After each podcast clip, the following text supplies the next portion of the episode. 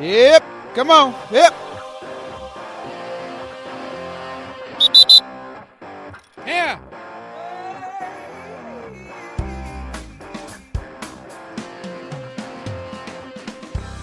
Welcome to the Everyman Upland podcast. I'm your host, Sam Baker, and I'm joined today by my co-host, Caleb Norman. What's going on? Hey, how are you?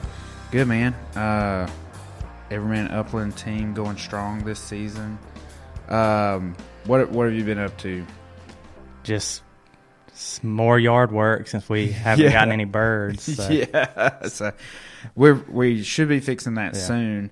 Um, I was going to pick up birds this week, so um, I just need to. That's definitely the next step for oh, At- yeah. Atlas. Atlas needs birds. Lumi needs birds. Jess needs birds. So it's going to be a lot of birds between here and middle of November. Yeah. Um, so, uh, how's your, besides dogs, what's, what's your hunting season like? Um, done a couple of dove shoots. Yeah. Um, that's pretty much it so far, which that's all that's in season. Yeah, pretty well, much. Well, I, I have deer hunted a couple of times. Yeah, any luck there? No. Yeah. Are you more like trying to fill the freezer early, or are you just like, eh, if the right one comes out? Take a stab at it. I, I'm going to fill the freezer early because we ran out of deer this year, and yeah. I killed three last year. So, yeah. I'm going to try to up the ante this year. Yeah, when we were eating a lot of deer meat, uh, I think it took us at least two, mm-hmm. and, you know, we could have eaten more than that. Yeah. Um, but... Yeah, bird season's been kind of uh, this long dove season. I know we've mentioned it before on the show, but it's really throwing me off. Yeah, I that, keep forgetting it's still season. Yeah, like I could go shoot mm-hmm. doves this, this weekend, but I have no plans yeah. to because it's usually not a thing. Um, you sat last weekend. Was how was it? Um, weather was uh, perfect, it was beautiful. yeah, which was I mean it was just enjoyable just to sit out there, but we definitely needed more people. I mean, oh, there were yeah. birds there, but it was just me and a buddy that went. So uh, I feel bad. No, I mean, I don't think one more person would have really. Oh yeah, you made need like twenty difference. More yeah. people. Yeah, yeah, just to keep them flying. Yeah, we've kind of talked about that on the show. If you're gonna hunt dove, you kind of need enough people to cover a field because you got to keep we, them stirred I mean, we up. Saw plenty of birds, yeah. but if they light fifteen yards out of range, they're yeah, fifteen yards exactly. out of range. You know, um, they don't always come to one spot. Um, Same, hunting over watermelons. Mm-hmm. Yeah. That's so productive. There was a shoot down the road. I don't know what kind of field it was, but they were, it sounded like World War Three down there. So. Oh, yeah. So, I, I mean, I think they pulled some of the birds. Somebody had a great shoot. Yeah. Yeah.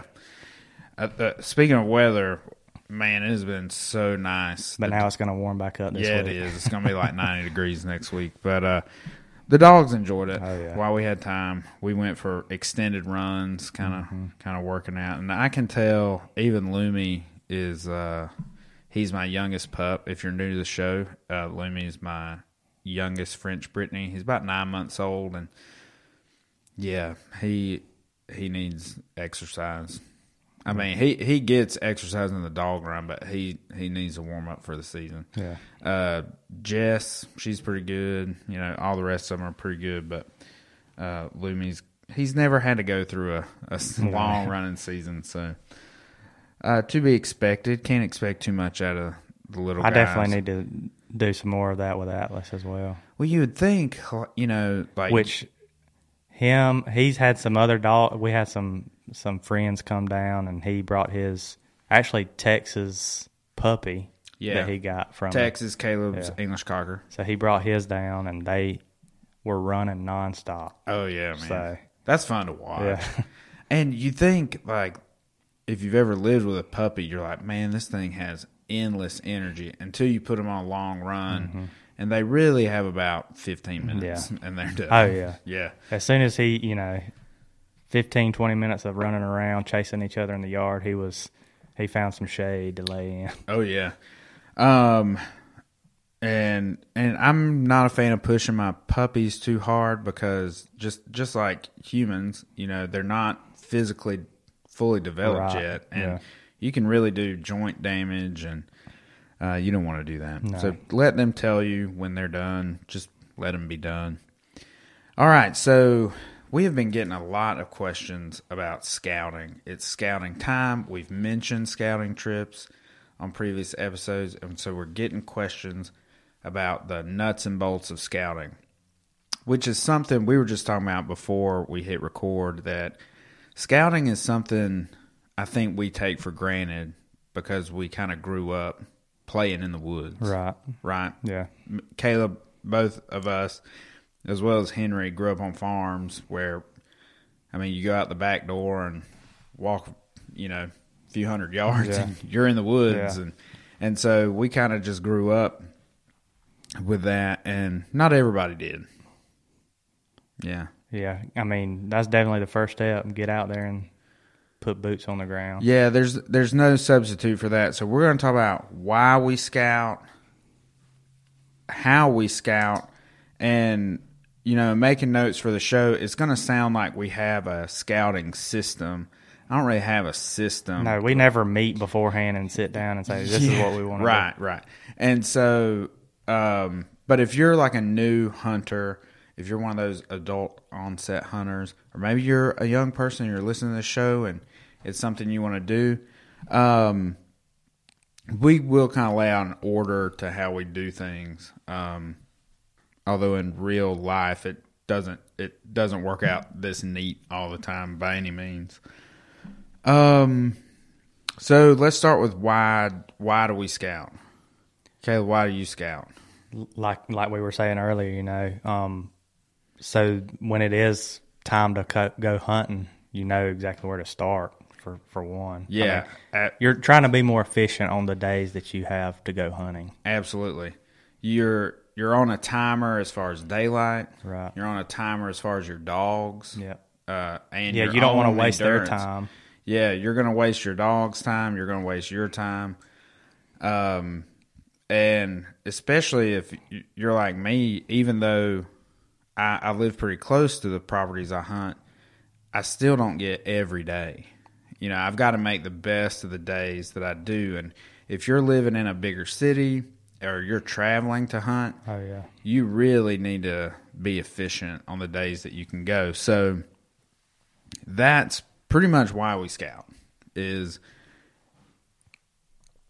efficiency and, to me, stress. When you arrive at a four thousand acre, seven thousand acre piece of property, you got dogs, maybe you brought a buddy with you or whatever. There's a lot going on. Yeah. And driving around the morning of trying to figure out where you're going to start just adds something that you don't want to be there, right. You know?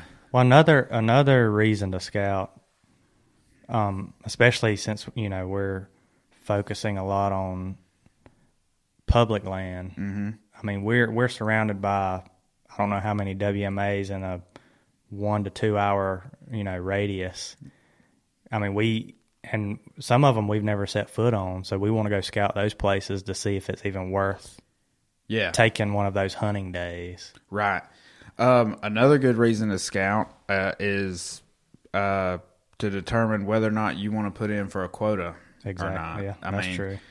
The quota hunts, you know, you're just looking at a list of hunts, and you know, you want to know kind of what you're getting into. Uh, the quota hunt we drew last year at Lanahassee, it was good that we got it, but we had no idea right. uh, what we were getting into, and so we were. Only two people got that hunt. Two parties got that hunt on four thousand acres, and so you really had the run. Now, was that place. a that Lanahassee hunt? Is it more than one quota day, or how does that work? It's just one day. Okay. So you go on the day you win. Uh, if you win the hunt, you can invite two other people. Right. And another, I drew it, and then another guy drew it. And he brought two people, and I brought two people. And then we essentially had four thousand acres to ourselves. And it's one day for the yeah, season. Yeah, one, one day. There's no deer hunters. You can't go back. Right. You know, because if, it would be different if Lanahassee had, like, this year it has some quota days and then some general days.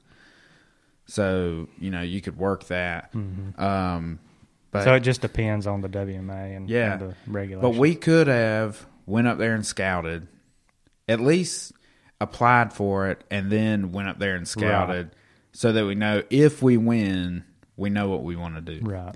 Um, 'cause I, I tell you, I know if you're from the West, maybe seven thousand acres isn't big to you. But in Georgia, with the amount of forest we have, and it, seven thousand acres is huge. That's huge to yeah. me.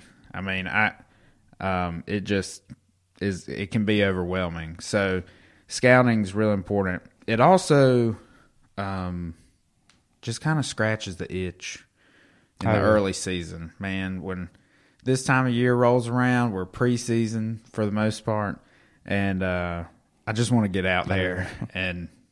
You know, especially, you know, we just talked about it, the, the cool weather we've had. Man, oh, I just wanted to get yeah. outside and do something. There's something in my brain or spirit or whatever that when the days start getting shorter and that co- first good cold front rolls in, it's everything gets put on hold, and yeah. that's it's kind of all I want to be doing. So, um, so let's get into now. You know why it's, it is very important, I think, for you to scout these places. Yeah. Um, there's no, like Caleb said, there's no substitute for going through this process.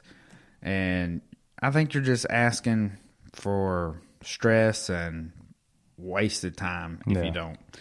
Um, okay. So how do we do it? What's our process? First, I think it starts, we wrote a couple of things down.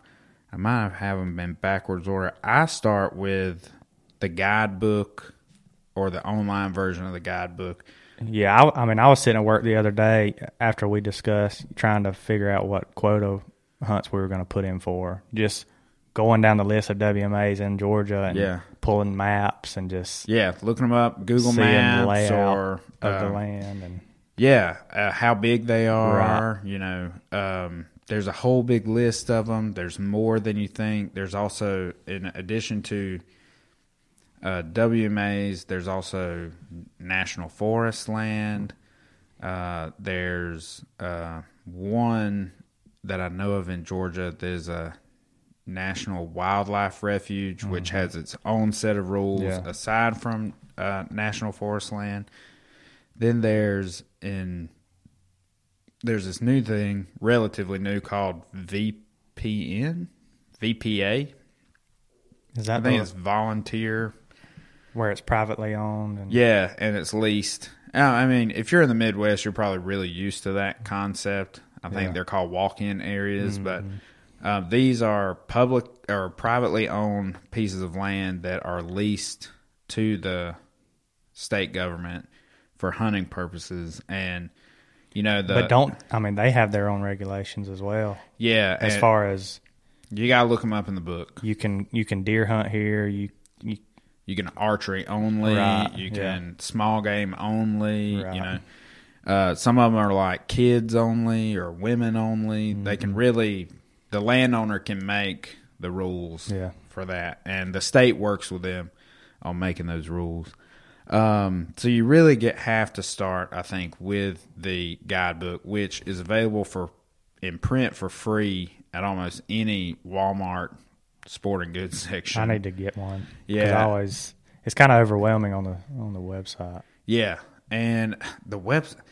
I don't. Georgia's got a weird yeah. way. I think they use like a third. The app is okay, but then if you try to find a regulation, it sends you to this third party that they use. Yeah, e-regulations and e-regulations has tons of pop ups and weird yeah. ads and stuff. So I'm not the biggest fan. It, the easiest way is get a cup of coffee or whatever you prefer to drink and sit in a chair with the book yeah. and go through it. Um, now, does the book have maps or does it just have a list? Uh, it has a general. It has a list, but it has a ma- like a state map of Georgia and kind of like where they are okay. in the state, so you can figure out. Generally, this is the where group they that are. I want to yeah, look right, at. Right, right. And so, um, just to see how much traveling you're ha- you'll have to do. Right. Um, then the individual websites, not the and this is further confusing, the you, if you Google Alapaha River W M A, it's going to take you to a Georgia Wildlife um, .gov site. It will give you, it'll tell you like how big it is, what's offered there, like as far as camping and hiking and hunting or whatever. Right. But it's not, it'll just say hunting. It's not going to tell you dates. what, dates, yeah. regulations. You'll have to click a button at the bottom of that that's going to send you to e-regulations, and it's going to pull, it's like the list of them are split up into three pages alphabetically. And you're that you scroll, have to scroll. Yeah. yeah you can't re- jump from letter to letter. You know, you just figure in the age of the internet, we could, there would be a better way to do this, but... Um, that is how, it, but it will have an interactive map option yeah. there, and you can kind of see where the property boundaries are, and it'll give you, it'll especially lay out if there are special zones within the W M A, and you kind of need to pay attention to that because that information is almost never available on things like OnX or Hunt Stand no, or yeah. whatever. They'll tell you where the property boundaries are. Maybe they're updated. I know on two of the W M As that I've scouted this year, OnX did not have the updated property boundaries. And, I mean, they are in, in on the Georgia version, they're bigger. The the properties are bigger than, on than what OnX had. So I guess OnX would... would have you within legal bounds, but there's also... Maybe. Yeah. I mean, yeah. I guess it depends on which W M A and... You really need to... Yeah. I would cross-reference all of these, and we'll get to what apps we like and maps and all that, but do start with the Georgia, official Georgia maps. That's going to keep you the safest yeah. if you run into law enforcement out there.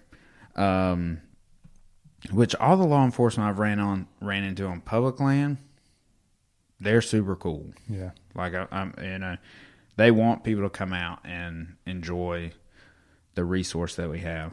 All right, so let's get to apps. Um, I think by this time, if you're listening to hunting podcasts and you're on Instagram and everything, you've heard of OnX yeah. Hunt. Um, I definitely think it's better out west than it is out here, but I mean, I still use it out oh, here. Oh yeah, well. yeah. They they clear the, my my quibble with OnX Hunt is they favor the western states. Yeah. Uh, the maps for the east are kind of, to me, painfully outdated. Some people they don't mind as much. The one of the most useful things that shows property boundaries. How updated those property boundaries are, I don't know. You you really have to look at the signs yeah. on the properties. We'll tell you if you're near a boundary right. or whatever. But um, they're good enough. They've served me they well. They get you close. Yeah, they serve me really well. Um, OnX, the strengths, I think that it um, it really is easy to share. Like if I wanted to drop a couple of pins... Let's say I scouted this weekend, I dropped some pins, but Caleb's going up there next weekend. I can send him all my pins, my tracks, everything. Yeah. And then he can kind of pick up where I left off or vice versa. Um, we've got a pretty good group of guys that share pins. So um, even during the season yeah. when we find coveys. Um, so that's a good way to develop a network of people. Um, I really like that aspect, and it is kind of one just easy packet. It is very easy to use. Yeah, we'll say. Um, other apps, I use Gaia G P S a little bit for the roads, mainly. Gaia G P S is mainly associated with like off-roading, but they do a good job of like keeping the roads up to date. Mm-hmm. Um, I've never, I've never used it, so I'm not familiar. Yeah, I, I don't. Um, you can add different layers. It's an option.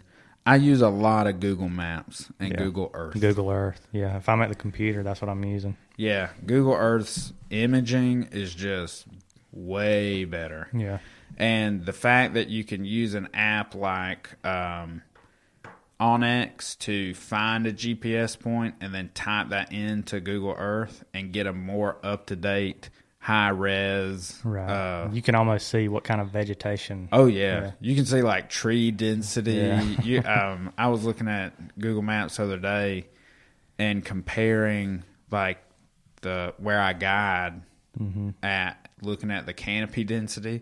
And then trying to compare it to where I want to hunt wild birds at, the, and look for how, similar yeah. canopy densities yeah. uh, or what it looks like from the, the sky. You can also see uh, Google Earth also has this feature where you can rewind um, the maps.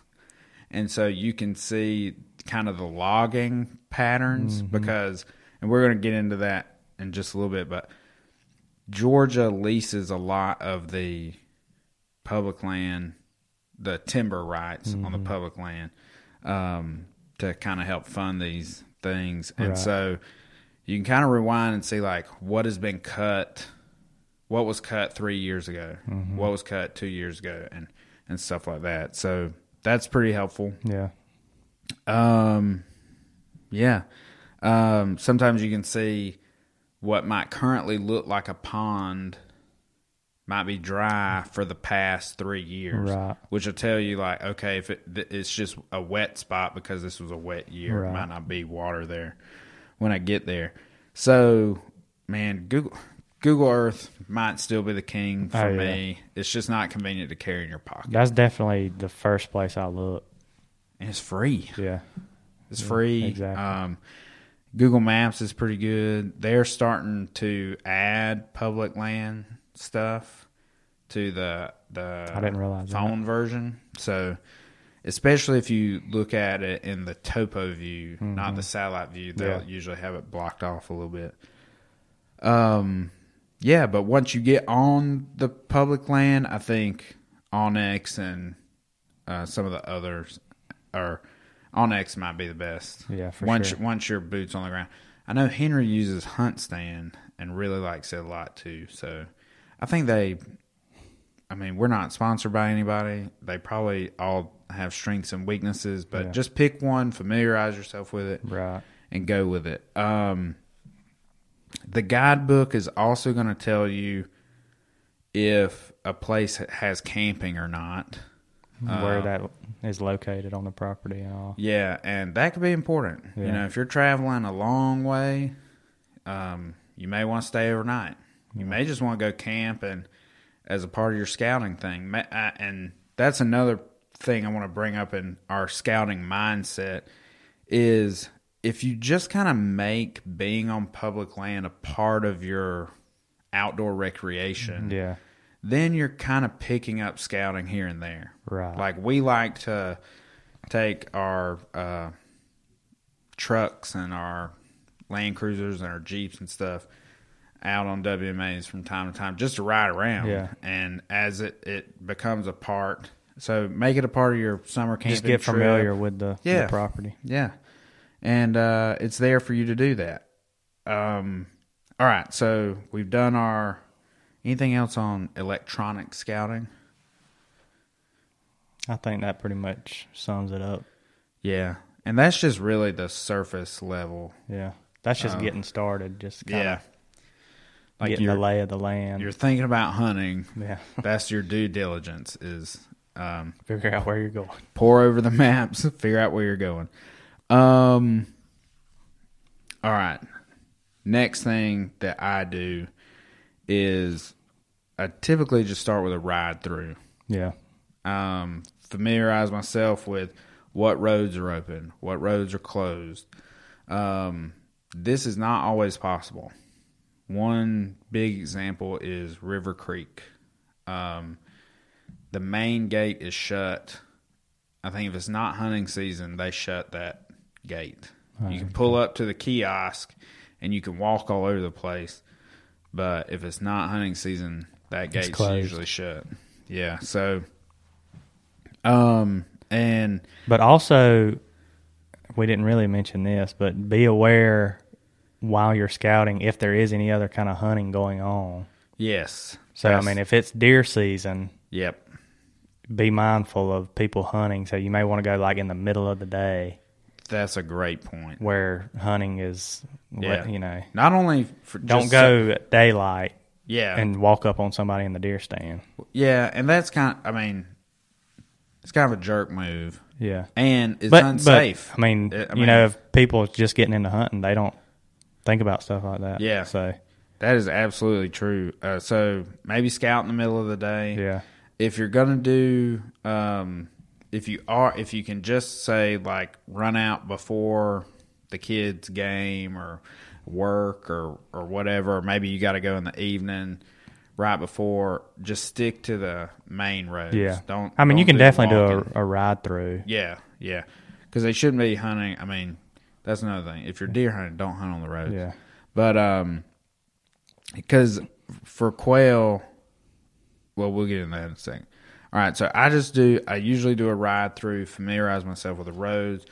Um, some roads are going to be open – they're going to look like good roads, but notice those signs. They'll say foot traffic only, and um, you kind of get a feel for like, this may be open now, but I feel like that gate's going to be closed right. when we come back. Um, yeah, and I mean, as you're riding through – you're looking at what I start to look for is places where I'm not even going to waste my time. Yeah. Like places where I'm not going to waste my time are places where I can't shoot. Too thick or. Yeah, it might be the. Overhead. Yeah. It might just be like a great quail looking area. Yeah. But I mean, you got to picture yourself, can I make a shot? Will my dog run through right. that? Yeah. You know? Will I walk through that? Will I walk through that? You know? Um, and then you're going to see more like, okay, well, that's all like hardwood. There's nothing. Then you're going to start looking for more environmental things, habitat things. Like this is just a big oak, uh, what we would call an oak hammock, where it's nothing but oak leaves on the ground. Right. There's no food growing. There's no cover. It's just all open. And it might look like a good place to shoot, but quail don't live there. Right. Right. And so we're going to skirt around that. Yeah. You're not even going to, you're not even going to drop a pin. Then we get to the places like, okay, um, there's, there might be a dove field. Like a designated dove field. What what's planted there? Did they plant it in anything? Right. Um, have they mowed it down? Have they burned it? Uh, start making notes like that, and just start dropping pins on Google Maps or OnX, whatever you got. Just start dropping some pins and making some notes. All right. Then the next step is walkthrough. Yeah. You're gonna want your you. There's a guide. He has since passed away, but he guided with my dad for a long time, and he's he's known for saying some of the guests have never been off the pavement. And uh you if you're going to be a hunter, you have to leave the pavement. Yeah. Right. If you grew up in the city, you got to take the step to get out there, and your first day hunting is not the day. Just like your Your dog's first day to see birds should not be your first day hunting. Right. Your first day being in the woods should not be your first day hunting. Go out. The weather's getting good. Um, it is deer season, so be aware of that. Um, but if you can go back in August, um, go for it. Right. You know, get out there, start looking, just start walking around. Just uh, public land's big, and you can walk anywhere. Yeah. You know. There's usually no rules against walking. I've never seen a just stay yeah, out of here, I period, no. sign. They can't really do that since it's public land. Right. So um, just cut through the woods. Yeah. You know, get off the trail. Uh, if you want to dip your toes, you know, walk down some of the foot traffic only roads. Most of these properties will have uh, permanent fire breaks, yeah. which are harder walking sometimes than just bushwhacking. Um, Softer ground. But yeah, get, put on your boots and, and walk. Now, if you're in good quail habitat, uh, you're going, if it's warmer, maybe invest in some kind of uh, snake boot or yeah. chap or something, because right now snakes are moving. Yep. It's like sixty-five degrees in the morning. Man, that's perfect yep. for them.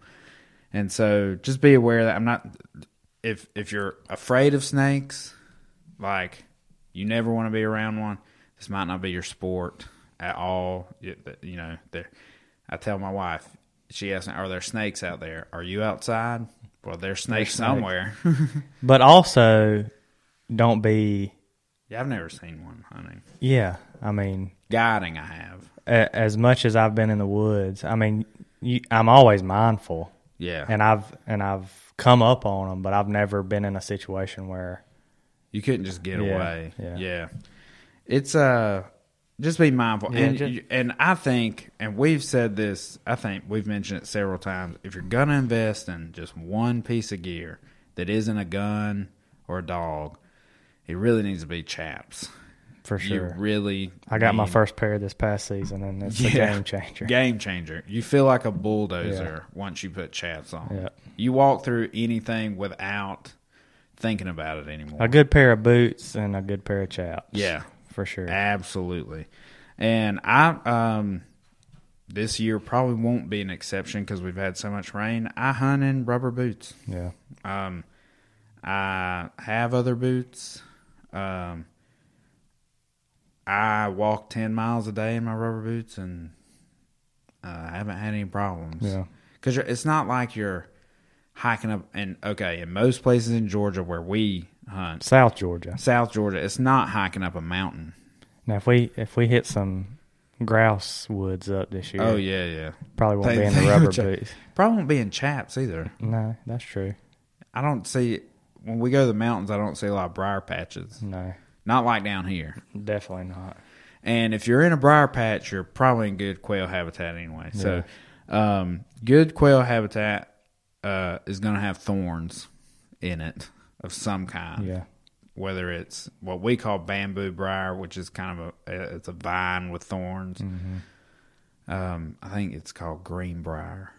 Um, then there's just briar, the good, good old briars. Yeah. Then there's blackberries. The O G briar. Yeah, and then there's uh, like dewberry and you know all that kind of stuff. So there's uh, there's uh, what we call hog haw, but it is hawthorn. Mm-hmm. Uh, so there's various hawthorns. Uh, on some of these places, it's sandy enough to have cactuses. So you know you want chaps. Yeah, and I. I Again, not sponsored, but I highly recommend Dan's. That's what I got. Dan's Briar Proof. Yeah. Uh, th- I think they're so underrated and uh, that they don't do a lot of advertising. I think they just have a good word-of-mouth reputation. Yeah. They don't need to. And they're, you know... water-resistant, at least. Yeah, but, not waterproof. But they're generously priced. Oh, yeah. Absolutely. Definitely Everyman Upland. Oh, yeah. Bang for buck. I don't think there's a better option. Now, if I were going to spend anything over Dan's chaps, and I've never, full disclosure, I've never had to purchase with my own money a pair. I wear Turtle Skins chaps. Okay. They're so light. They're Kevlar, so they're snake proof. Um, and they're light and flexible. Yeah. And they look good. They look better, you know. I but the first pair of chaps I wore for work were uh, Rattlers, mm-hmm. which are pretty cheap or inexpensive. Uh, they're Cordura though, and on a cold morning, you might as well be wearing P V C pipe around your legs. It's like they're stiff. Yeah, they are very stiff, and they're real big. Yeah. Um, Turtle Skins are a little smaller, but Dan's are like really well fitted. Yeah. Um, Yeah, which they make the snake proof ones too. I I didn't get right. the snake proof ones. But. Um, and you know, chap. I say chaps and not briar pants. Some people like briar pants better. I've had some. They don't work as good as chaps though. No, they don't. I, I mean, I've had several different brands, and yeah, and they typically are only like the front of your leg, and then below the knee and the back. Yeah, and then you back up into some, and they yeah. they own you. Yeah. Um, there are some chaps I wouldn't waste my, some more fashion brand chaps I wouldn't waste my money on. Yeah. Uh, I, from what I can tell, the banded chaps look okay. Yeah. Um, I don't know if they work, but they somebody. Yeah, I think their briar proofing works pretty good, and they're not. They won't break the bank. No. But Dan's, I mean, there's no sense, yeah. and you should just buy a pair and throw them in the truck. I, I keep a mine. Second pair. I keep mine yeah. in the truck as a second pair. Um, and chaps, what they do over what briar pants do is a good pair of chaps will be water resistant, because mm. on that first morning in November in South Georgia, there's going to be so much dew yeah. when you get there. You'll if be you're just wearing that. Pants, you're going to be knee, thigh down. You're going to be soaked. Yep. And so uh, get some chaps. Just get chaps. Um. All right. Where were Oh, getting off the pavement. You got to walk through the woods. And you need to make notes as you walk through the woods. There's some general guidelines to quail habitat. We're about to get into what makes up good quail habitat, but um you just gotta walk walk around, and you're not I'm not I don't know about you I'm not always looking for birds. No, like I'm not always looking for quail. A, they hear you coming, and yeah, you know, they'll just walk off from you. Yeah, they're they're pretty crafty. Yeah, uh, when it comes to that. And so um, I wouldn't worry too much about, you know, I'm not looking for bird droppings or right. feathers right. or any of that kind of stuff. I'm looking for more general, like good cover. Yeah, am I going to spend my time here with my dog? Right. Um. Yeah, and I don't take a dog. I don't take a dog. Um, um but. When you do get there, I mean, be mindful of if you hear any. Yeah, so you are listening. Yeah. For sure. And that's when you mentioned going in the morning or evening. Yeah. Even if you're just doing a ride through, yeah. roll the windows down. I would stop yeah. periodically, roll the windows down, especially early morning mm-hmm. and just before evening in October. In October, they're going to start calling out to one another mm-hmm. to form coveys, and that's when you're going to hear them. Now, just because you hear, heard a bird over here in August or September yeah, they or may October, not be there. They may not be there, but it's going to give you an idea, like there are birds here. So there must be some know? habitat here. Yeah, and so use YouTube. If you don't know what a quail sounds like, or bobwhite quail sounds like, or if you're hunting rough, all this could apply to rough grouse and woodcock. If you don't know what those birds sound like, that's part of your e-scouting as well. Yeah. Uh, go figure that out. Look at, you know, YouTube and, and listen. Um, but bobwhite are so obvious yeah. when they call. And just, but, you know, don't go try to find that bird. Just listen and right. make, okay. make there's, a note. There's yeah. birds here. There's a bird here. Um, all right. So we're walking through the woods. Now let's talk about what we're looking for, because I think this is what we get the most questions on. What are we looking for? Um, we're going to divide it into plants we're looking for and animals we're looking for. um, I'm going to point you guys, and I, you know, I listen to a lot of podcasts, and the host always talks about, we're going to put this in the show notes, and I never look at the show notes. Yeah. What I'm going to put in the show notes for this podcast, I highly, highly recommend you go look at it. It is an article on Georgia Wildlife dot gov. I think it's .gov. I'm, I'm going to look at it. No, it's Georgia Wildlife dot com. It is the Northern Bobwhite Quail Management in Georgia. This is written by um, Thaxon and Whitney, and the updates are by Dallas Ingram, among others, and Doctor Jess McGuire of Quail Forever. Um, this I consider must-do reading if you're going to hunt quail. Deer, like, let's take a deer hunter, okay? We've all seen a deer, probably. You know what a deer looks like. They're huge. They're plentiful. You know, like There are deer on golf courses. There are deer in subdivisions. In the neighborhood, yeah. yeah. There are deer in ag fields. There are deer in creek bottoms. There are monster deer in Atlanta. It really doesn't seem like deer don't need what a species like quail need. Right. Right. And so you really, this is like due diligence to be, I think, a, a successful hunter is to go. It's a fifty-two page, I'm going to call it pamphlet. I don't know what they call it. Whatever. It's uh, it's a history, biology, and management. And there's some just cool things. And one thing I want to point out is this paragraph here.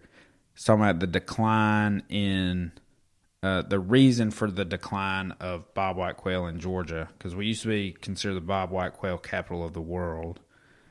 Um, in, let me see, man, this type is very small. I need to take a breath. All right. The decline has led to a reduction in the number of quail hunters and quail harvest. In nineteen sixty-two, an estimated one thousand or one hundred thirty-five thousand hunters harvested about four million quail in Georgia. Wow. So if you imagine four million birds stacked up, that's ridiculous. All right, but by twenty nineteen, just a, you know, a couple of years ago, the number of hunters had declined to twelve thousand seven hundred forty-two. So that is... That's a drop in like ninety thousand or more than that. Yeah. I mean, it's almost ninety percent. Yeah. I would guess.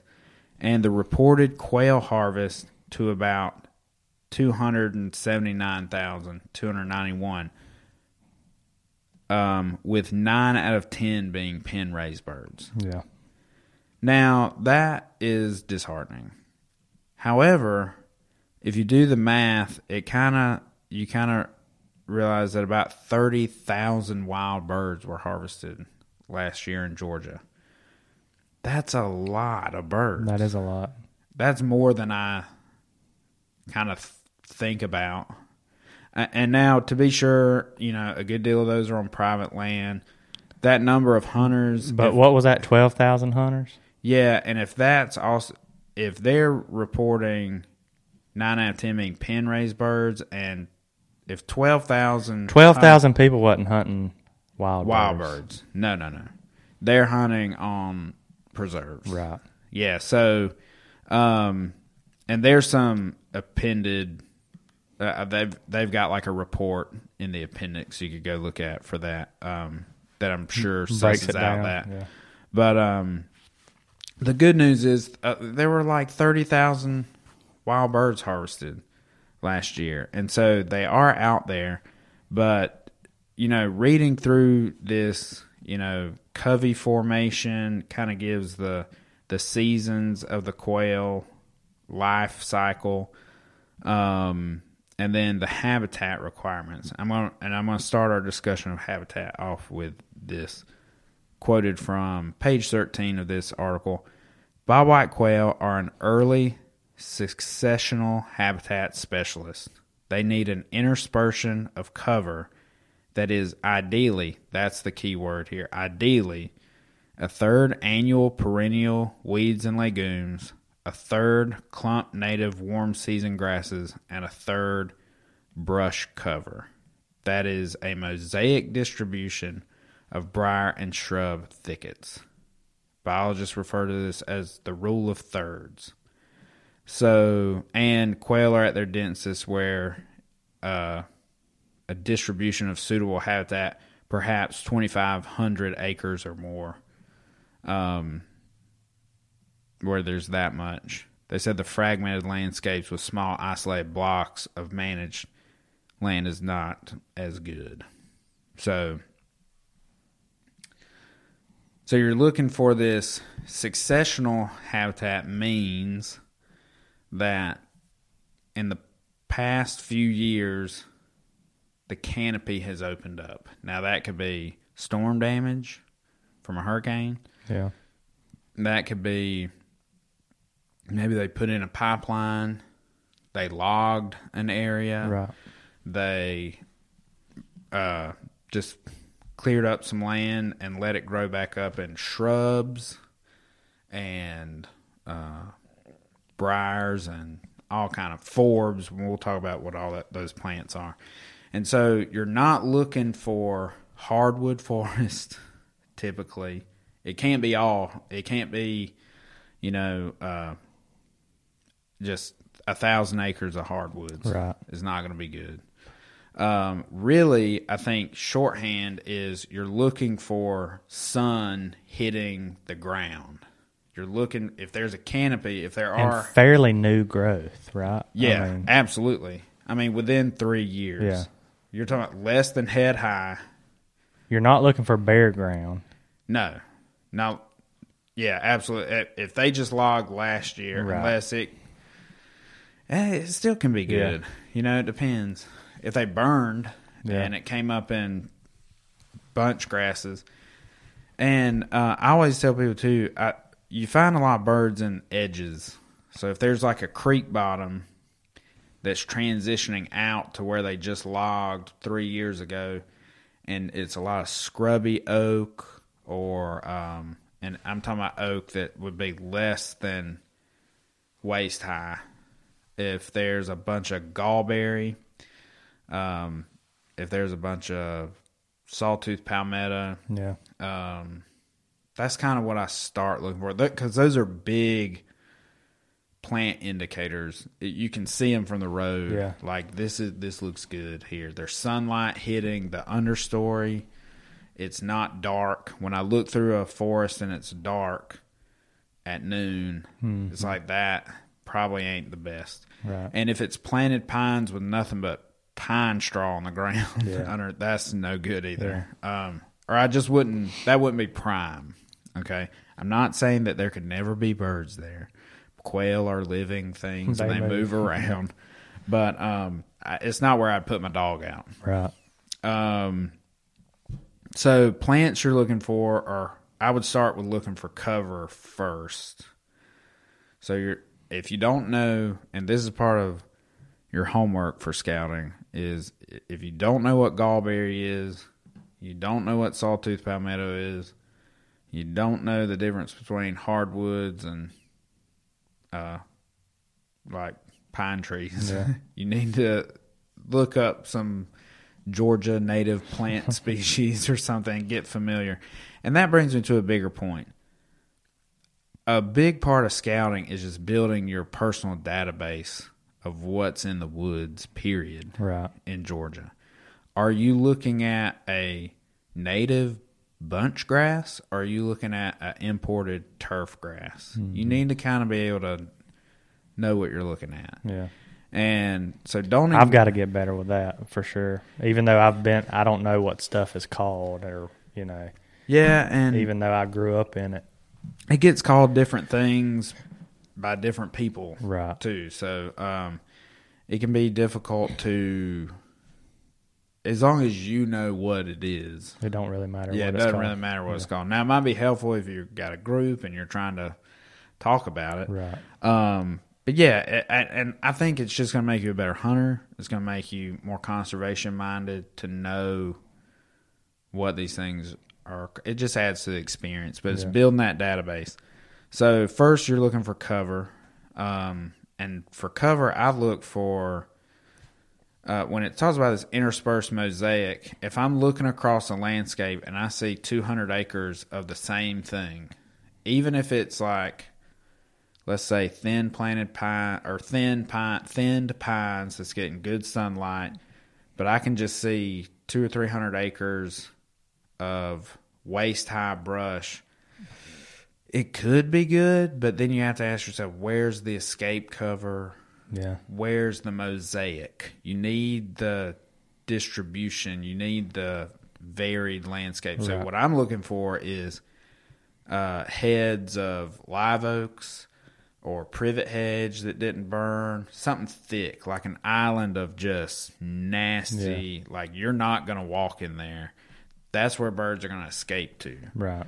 So that's what, kind of like the, the head of privet, mm-hmm. that privet head that... um we started at on our cocker hunt yeah. last year. Perfect mm. example. Yeah, it's about two hundred acres, uh, or no, maybe one hundred acres around it, but this big privet hedge is, is just thick. You couldn't walk through it. The cockers went in there, yeah. but we would not yeah. walk in there. Right. And so um, that's what I look for. A couple of these islands, maybe a hardwood bottom, like a little branch or a creek that runs through there, mm-hmm. um, can provide some of that. But it needs to be boogery. Yeah. Okay, it needs to be thick. Um, so that's kind of what I'm. I get real excited when I start seeing the the gallberry, the wiregrass, the broom sedge, the little scrubby oak, but then I see these heads. Yeah. That's when I'm like, okay, I'm dropping a pin here, and I can see that from the road, so I'm dropping a pin there. Um, then when I do my walkthrough, I'm going to get more specific. What food sources are here? Mm-hmm. What water sources are here? Um, quail need those things, although water's not as important as food. Yeah. Yeah, you really got to have um, food. Uh, and that you're looking for ragweed, beggar line, or beggarweed, uh, lespide, native lespedezas, partridge pea, stuff like that.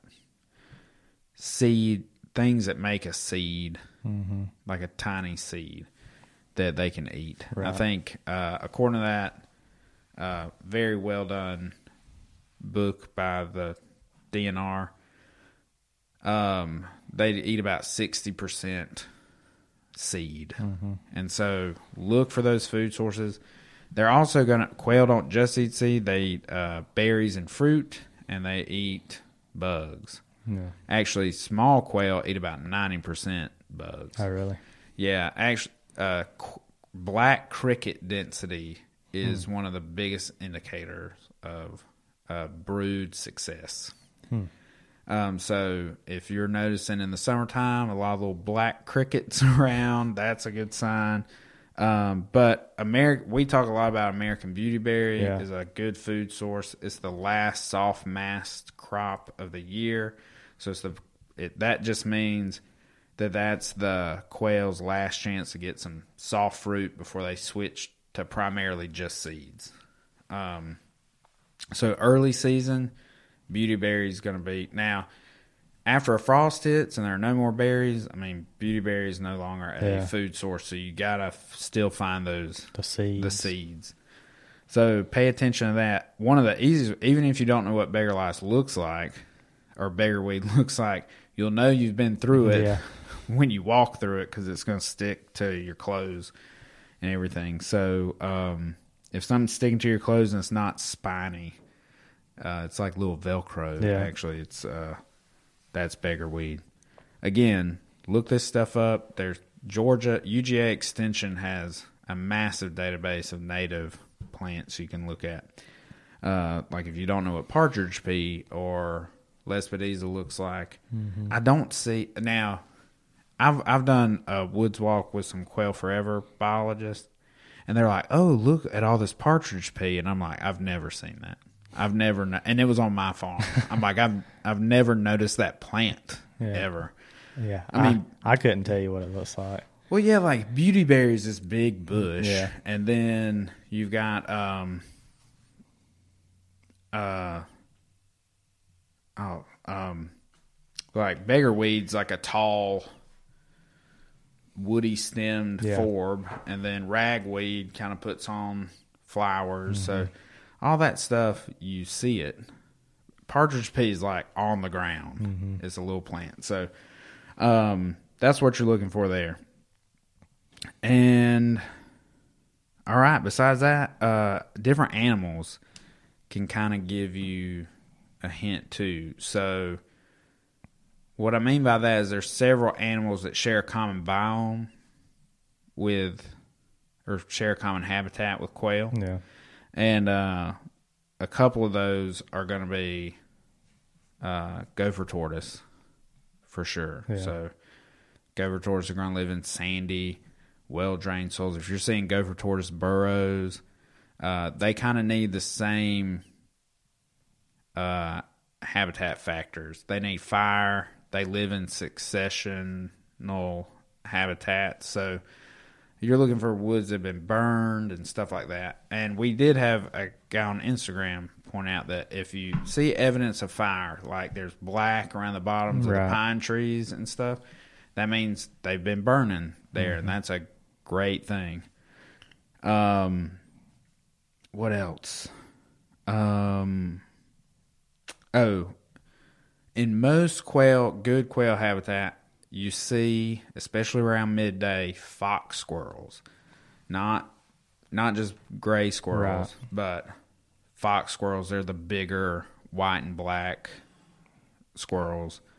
Um, they always live in, I think they eat a lot of pine nuts. Okay. So that's why they live, yeah. you know, around the same Well, that places. place I took you um, last year uh-huh. that I had access to. Yeah. Um gopher tortoise and more fox squirrels than any other place I yeah. hunt. And wild birds. Yep. We knew there were birds yeah. there. Yeah. So um yeah, that so makes you, sense. And you know, knowing these animals, uh again, that's just data points. If you're seeing a lot of rabbits, rabbits share a lot of cover with mm-hmm. quail. So rabbits are another indicator. Um hawks aren't necessarily an indicator that they're quail there because they're kind of just everywhere, yeah. but they're awesome birds. You should just know which hawk is which, okay? Just make a practice of, make a spiritual practice of knowing which hawk is which. Um, because everybody's like, oh, there's a red-tail hawk. I'm like, no, that's a red-shoulder hawk. That's not a red-tail. Um, yeah, so it's, it, and that brings me to probably what's going to be our last point. Uh, that scouting and is a part of hunting because it's a part of becoming woodsy. Yeah. You know, if... It, well, you're just building that that database. Yeah. So you understand once you do find birds, you kind of, you know, start putting the puzzle pieces together of why they were there. And yeah. then you can just keep building yeah. as as you hunt. Even good deer hunters don't just, like, throw their stand up just anywhere. No. They're seeing factors in the woods that other people aren't seeing. Yeah. That's why they're successful. Yeah. Now, it, you know, they say uh, even a blind squirrel finds an acorn once in a while. But people who are routinely successful killing big deer, uh, they're limiting on ducks every time mm-hmm. they go. They're seeing things that not everyone else is seeing. Right. And so the more data points you have, the more time you just spend in the woods. I mean, it doesn't matter yeah. if you know the names of these plants. Yeah. Just putting time in the woods. Yeah. And, you know, I saw a bird here this day. I'm going to yeah. go back to that spot and kind of figure out what it looks like and mm-hmm. kind of start putting pieces together. Yeah, what was there that contributed to that bird being there? Right. And um, and that brings me finally to uh, the last part of my strategy is even after I, I scout a place pretty good, I make it, I keep going back to at least do drive-thrus because things do change. Timber gets cut. Did they clear cut this part or did they just thin it? What's happening? Did they burn? Did they burn? I just, you know, it's not my property, no. but I treat it like as if, like, I need to and, know what's going on. And South Georgia, did a tornado go through the center of it? Yeah. Because I went, I went with a buddy of mine a few years ago on a turkey hunt. And, you know, this beautiful property on, on a river. And two years later... I think it was after one of those hurricanes that came through and just destroyed the property. Yeah. And it looked totally different. Right. So, I mean, and the roads will move yeah. and uh, culverts will get blown out. Yeah. And there's always things that happen. So, the more familiar you are just in general with a property, not just did my favorite little place stay the same, but what what's going on with the whole property. it's going to make your the day when you actually go hunt just so smooth, because there's yeah. a plan B. What if you show up and somebody else is at your yeah. spot and they don't want to hunt with you? Yeah. Um, you need a plan B and C and D. Yeah. And um, if you're like me, you just get your dates mixed up and you're like, oh, well, this the one the W M A I planned on hunting at opening day isn't open yeah. opening day, so we've got to go somewhere else last minute. So. Um, yeah, just put in the work, yep. and it's not really work. It's really enjoyable. I, I, I like scouting. Oh yeah, it's fun. I don't need an excuse. No. If somebody's like, "Hey, do you want to scout?" I'm like, "Probably." um, so if you guys have uh more suggestions for people in scouting, if you've been hunting for a long time and you're thinking, "Well, no crap, right? Like, yeah. duh, that's what scouting is." Well, this wasn't necessarily for you. Um, we do have some people who are just trying to get into this, yeah. and we're trying to lower that access point and encourage people. Scouting is the first step. Yeah. If you don't have a dog, if you don't have a gun, just get out there. Start becoming woodsy. Yeah. And uh, I hope to see you guys out there. And if you have more questions, throw them at us. We'll we'll keep uh, uh, keep answering. If you have specific like habitat questions, we'll try to get Jace back on. He'll yeah. he'll be answer. Technical yeah. questions can be directed to him. Um, but you can hit us up at, at Everyman Upland on Instagram, and we will get those questions to the people who can answer them. Um, yeah, that's all I have. So we'll see you guys later. Yeah.